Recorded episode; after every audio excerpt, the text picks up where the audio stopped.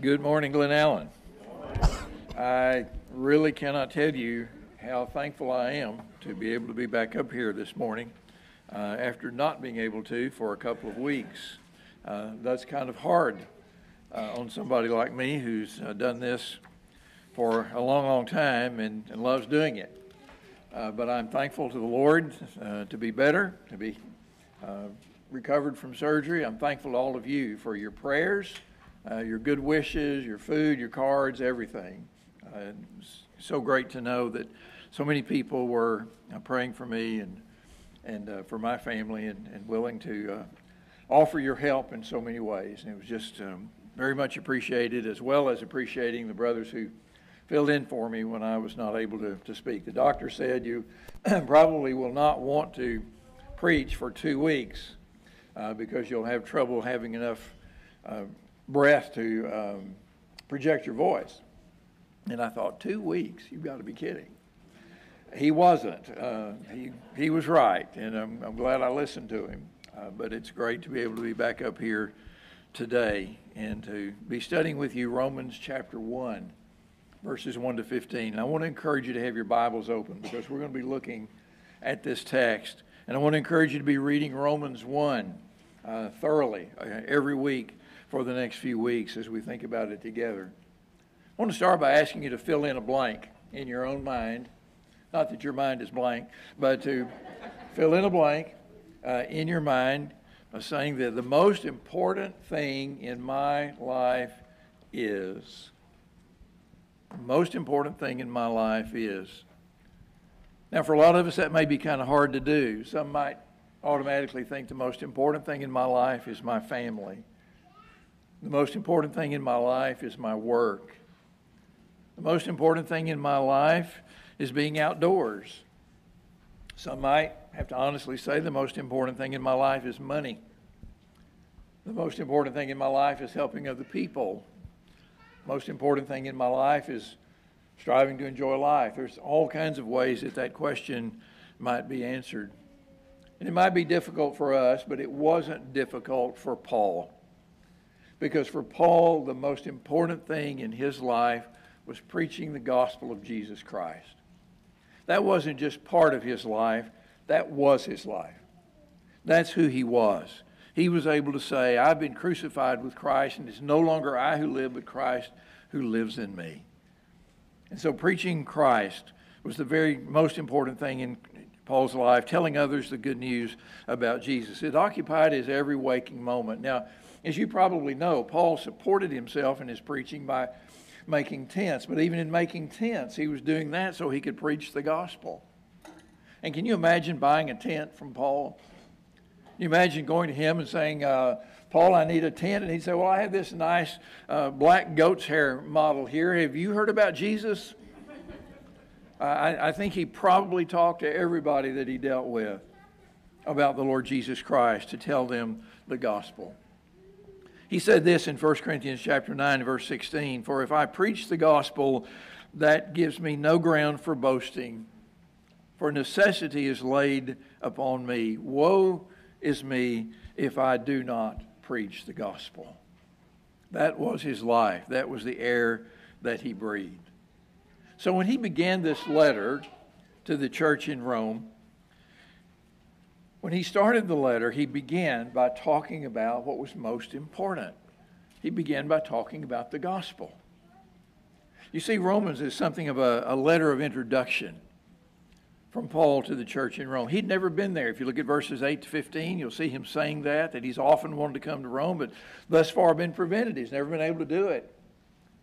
And so he's anticipating a future visit, and he writes a letter ahead, and he says, I, I want you to know who I am, I want you to know what I'm about, and what my life is all about. And so he tells them that beginning in chapter 1 and verse 1, when he says, Paul, a servant of Christ Jesus, called to be an apostle, set apart for the gospel of God.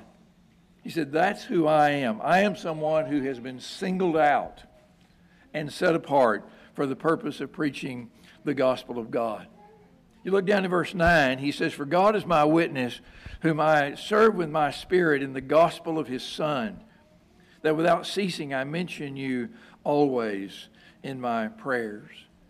And he says in eight to, verses 8 to 15, he's never been to Rome, but he wanted to come for a long time. And the reason, he says, is I'm under obligation both to Greeks and to barbarians, both to the wise and to the foolish.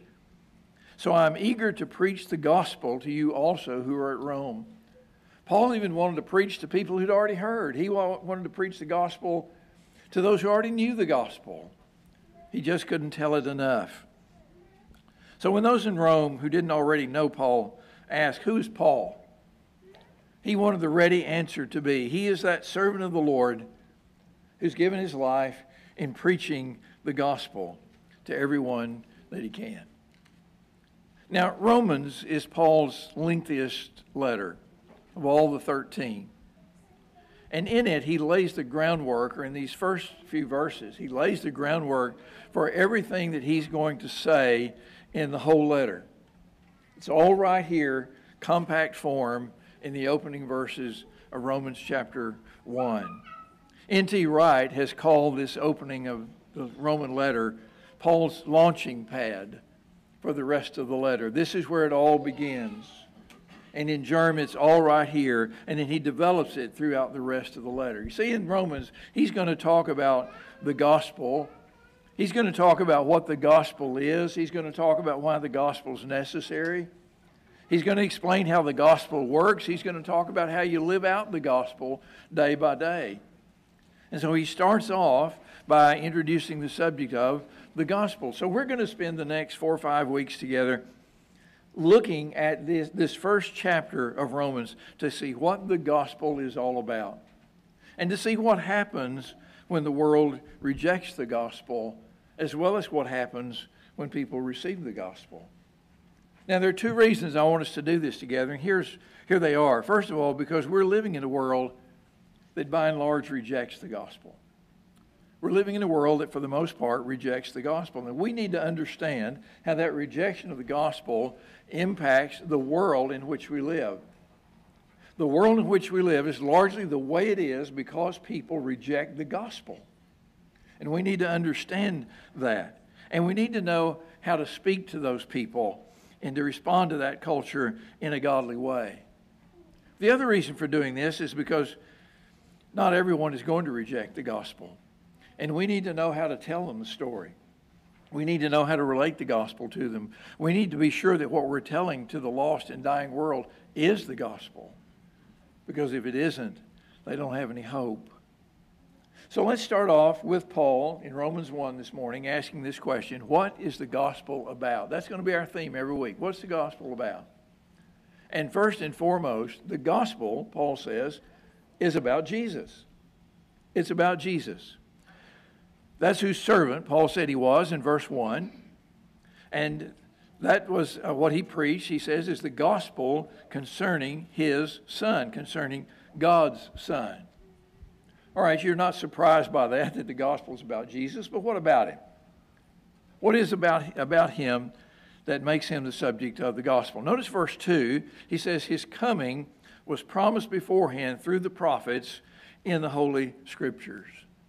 The gospel wasn't an afterthought. The gospel wasn't something where God had created the world and He created man and woman and He put them in the garden and they messed up and He said, Well, what am I going to do now?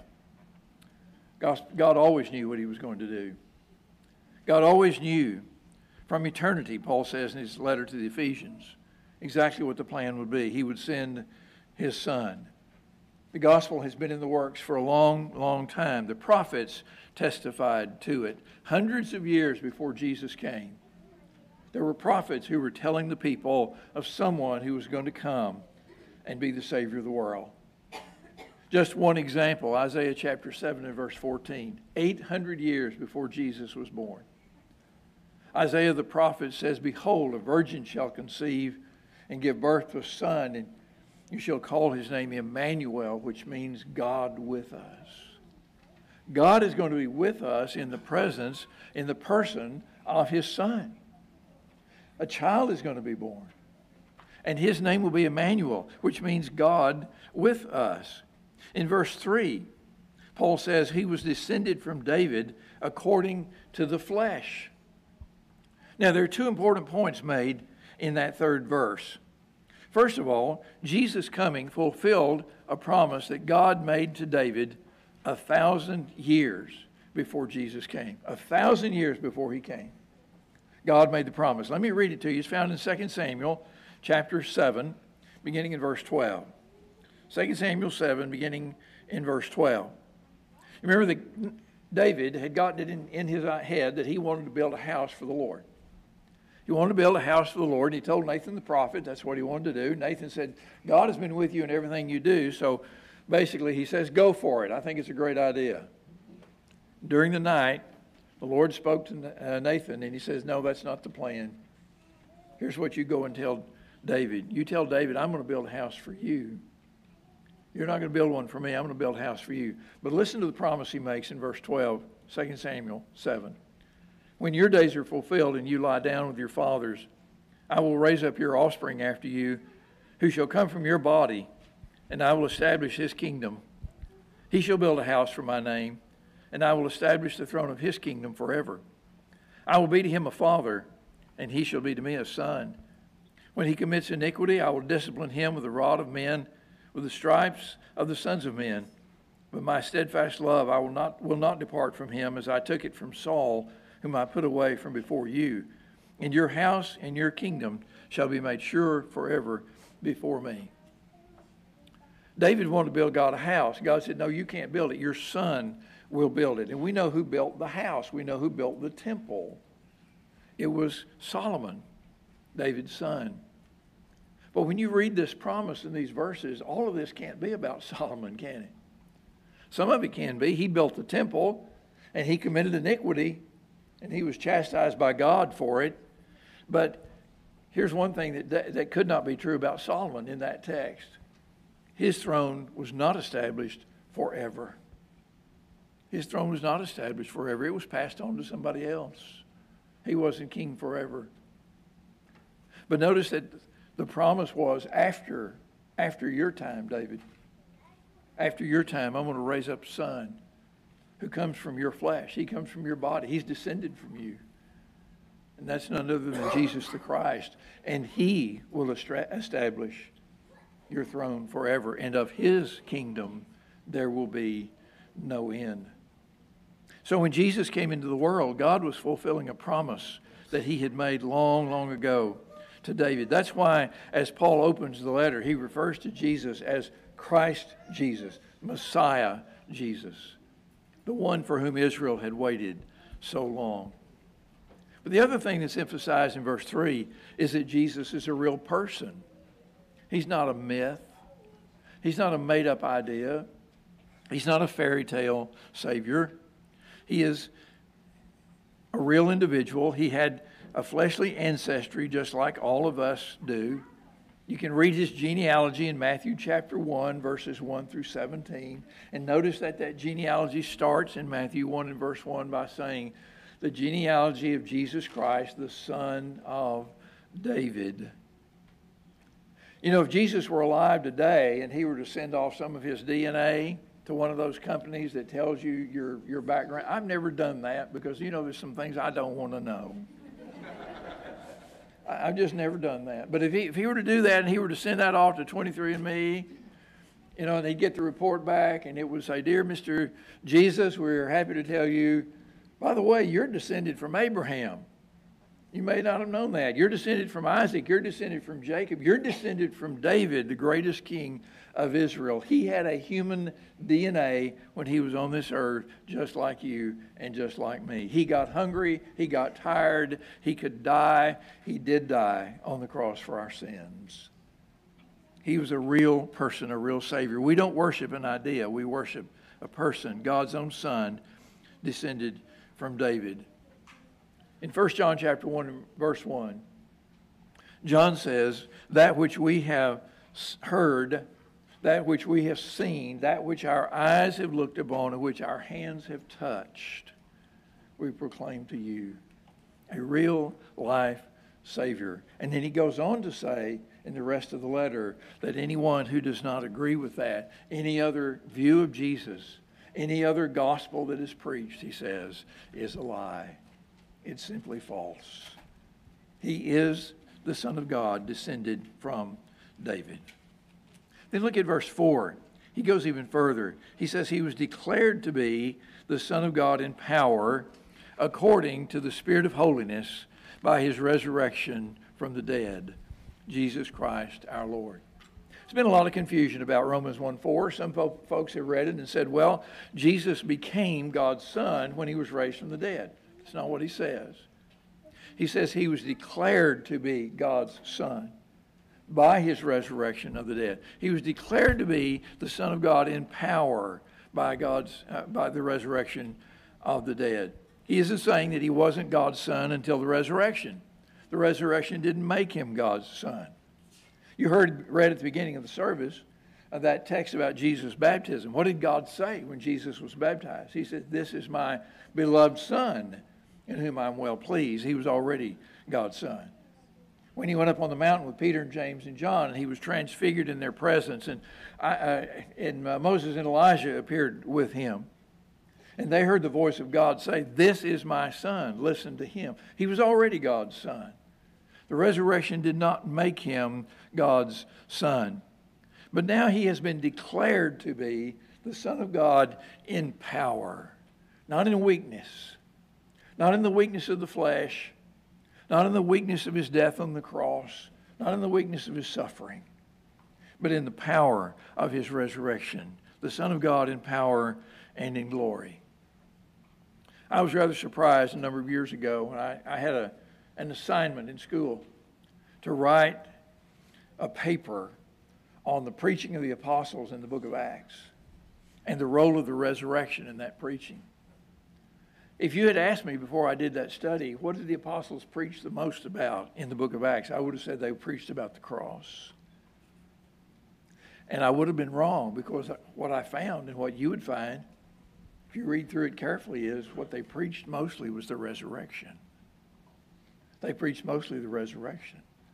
They didn't neglect the cross, but you see, without the resurrection, the cross was meaningless. Without the resurrection, the cross was simply the death of a good man. But with the resurrection, it was declaring him to be the Son of God in power. With the resurrection, it brought about the good news of the hope of eternal life for all of us. The resurrection verified his identity. The centurion said, It is death. Surely this was the Son of God. But it wasn't until he was raised from the dead that even his own disciples were convinced of it and that in fact he could be proclaimed as the risen Lord. In 1 Corinthians 15, verses 3 through 8, Paul said, Here's the gospel that I preached to you, which you believed when I proclaimed it to you that Christ Jesus was died according to the scriptures, that he was buried, that he was raised on the third day in accordance with the scriptures, and that he uh, appeared to Peter and then to all the apostles and, and then to 500 at one time. And last of all, Paul says, as to one untimely born, he appeared also to me. All those appearances of the resurrected Jesus to prove to a skeptic like Paul who Jesus really was. John R.W. Stott summed it up well when he said, The source of the gospel is God, the attestation of the gospel is Scripture, and the substance of the gospel is Jesus. The gospel is first and foremost about Jesus. Now, let's talk for a minute about why that's important. Why do we need to be reminded of that? That the gospel is about Jesus. First of all, because it reminds us that the gospel has a specific content. The gospel is not just a feel good religious message, the way it has so often been understood and interpreted. It is about Jesus the Christ, it is about the Son of God who died for the sins of the world and who rose from the dead and who has the power to transform human lives to be what God wants them to believe, wants them to be. To be a Christian is not simply to believe something about Jesus, it's to believe this about Jesus. It's to believe what Paul is saying about Jesus. That and that alone is the gospel. I've been amazed over the years to encounter people who will talk about how much they love the Lord and how committed they are to Jesus. And then you begin to talk to them and you realize they don't have a clue who Jesus is. They don't know anything that Scripture says about Jesus. They don't know anything about the content of the gospel. They are in love with an idea. They're in love with an idea about Jesus without having any idea as to who he really is. To be a Christian is not just to believe something, it is to believe what Paul says about Jesus. The gospel is a message of good news, but it's also a message that calls sinners to repentance. And that's the message that Paul says he was compelled to proclaim both to Jews and to Gentiles. And if that's not the message you've heard, if that's not the message you've believed, if that's not the message to which you've committed your life, then you have to recognize that you have not yet believed the gospel. You've not yet turned to God through the gospel of his son. You need to accept what Paul and others preached about Jesus.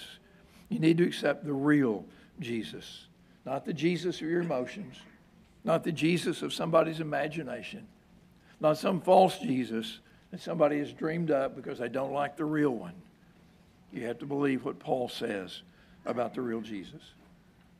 The second reason this is important for us as a church is that because Jesus is the message you and I ought to be telling to everyone we can. We've got to be sure we're telling that message. Sometimes, even in the church, we've been confused about that, and we've preached everything but the gospel. We've preached a lot, and maybe not ever preached the gospel. I remember seeing a, a, a series uh, of uh, CDs one time that were supposedly presented the gospel message, and there was one on the church, and there was one on baptism, and there was one on worship, and there was one on this, and there was one on that. There was not one on Jesus. There was not one on Jesus. There was nothing in there that explained the role of Jesus. It said, This is who Jesus is. This is the saving gospel of Jesus Christ. Sometimes we preach everything but the gospel. The gospel is not about the church. The gospel is not about baptism. The gospel is not about social justice. The gospel is not about proper worship. The gospel is not about how to organize the church. And notice I'm not saying that any of those things are unimportant, they are all important. But none of them is the gospel. And until we preach the gospel and those things flow out of that and result from that, we haven't yet told people how to be saved. We haven't yet told them what the saving power really is. We've got to proclaim to them who Jesus is and what he has done to save us. It is essential that we get that right. It's essential that we know how to tell people about the gospel because it is the power of God for salvation, not those other things. We don't want to leave those other things out. But at the same time, we've got to get the right perspective. It's Christ, Jesus, who is the good news for the salvation of the world. In 2 Corinthians chapter 4 and verse 5, Paul said, What we proclaim is not ourselves. Get that what we proclaim is not ourselves. The gospel is not about telling the world what good people we are. The gospel is not about telling the world how to come and be like us. It's not about telling the world that we can persuade you to believe what we believe. We proclaim not ourselves, Paul says, but Jesus Christ as Lord, with ourselves as your servants for Jesus' sake. It isn't about us, it is about Him if we don't know how to talk about Jesus, we'd better learn. Because we're living in a lost and dying world. And the only hope of that lost and dying world is the good news, the gospel of Jesus Christ. That's what the world needs to hear. And we've got to learn how to tell it if we do not know. But the important thing right now, this morning, is to see how lost you are without Jesus and what blessings God has in store and what He wants to give you through Him. One of the saddest verses in all the Bible is John chapter 1 and verse 11. It says that He came to His own people, and His own people did not receive Him. He came to His own, and they didn't receive Him. What a tragedy. What a tragedy that was. God sent Jesus to his own people, and they didn't receive him. But then there's verses 12 and 13. But to those who did receive him, who believed in his name, He gave the right to become the children of God, who were born not of blood, nor the will of the flesh, nor the will of man, but of God. So there are those who receive him, and there are those who don't. And those who don't receive him, receive him, create a tragic mistake. Those who do receive him receive power to become children of God. That's the gospel. That's the good news of what God can do and wants to do for you. So let me plead with you this morning. Don't reject him. Allow yourself to be born again, born of God, and become his child by confessing the name of Christ and, and repenting of your sins and, and being baptized into Jesus and rising to live with him and to live through him and to live because of him. And then, like Paul, the gospel will become the most important thing in your life, too. If you're ready to turn to Him today and receive Him, we're ready to help you. And most important of all, He is ready to receive you. You can come right now while we stand and sing. I hear the Savior say,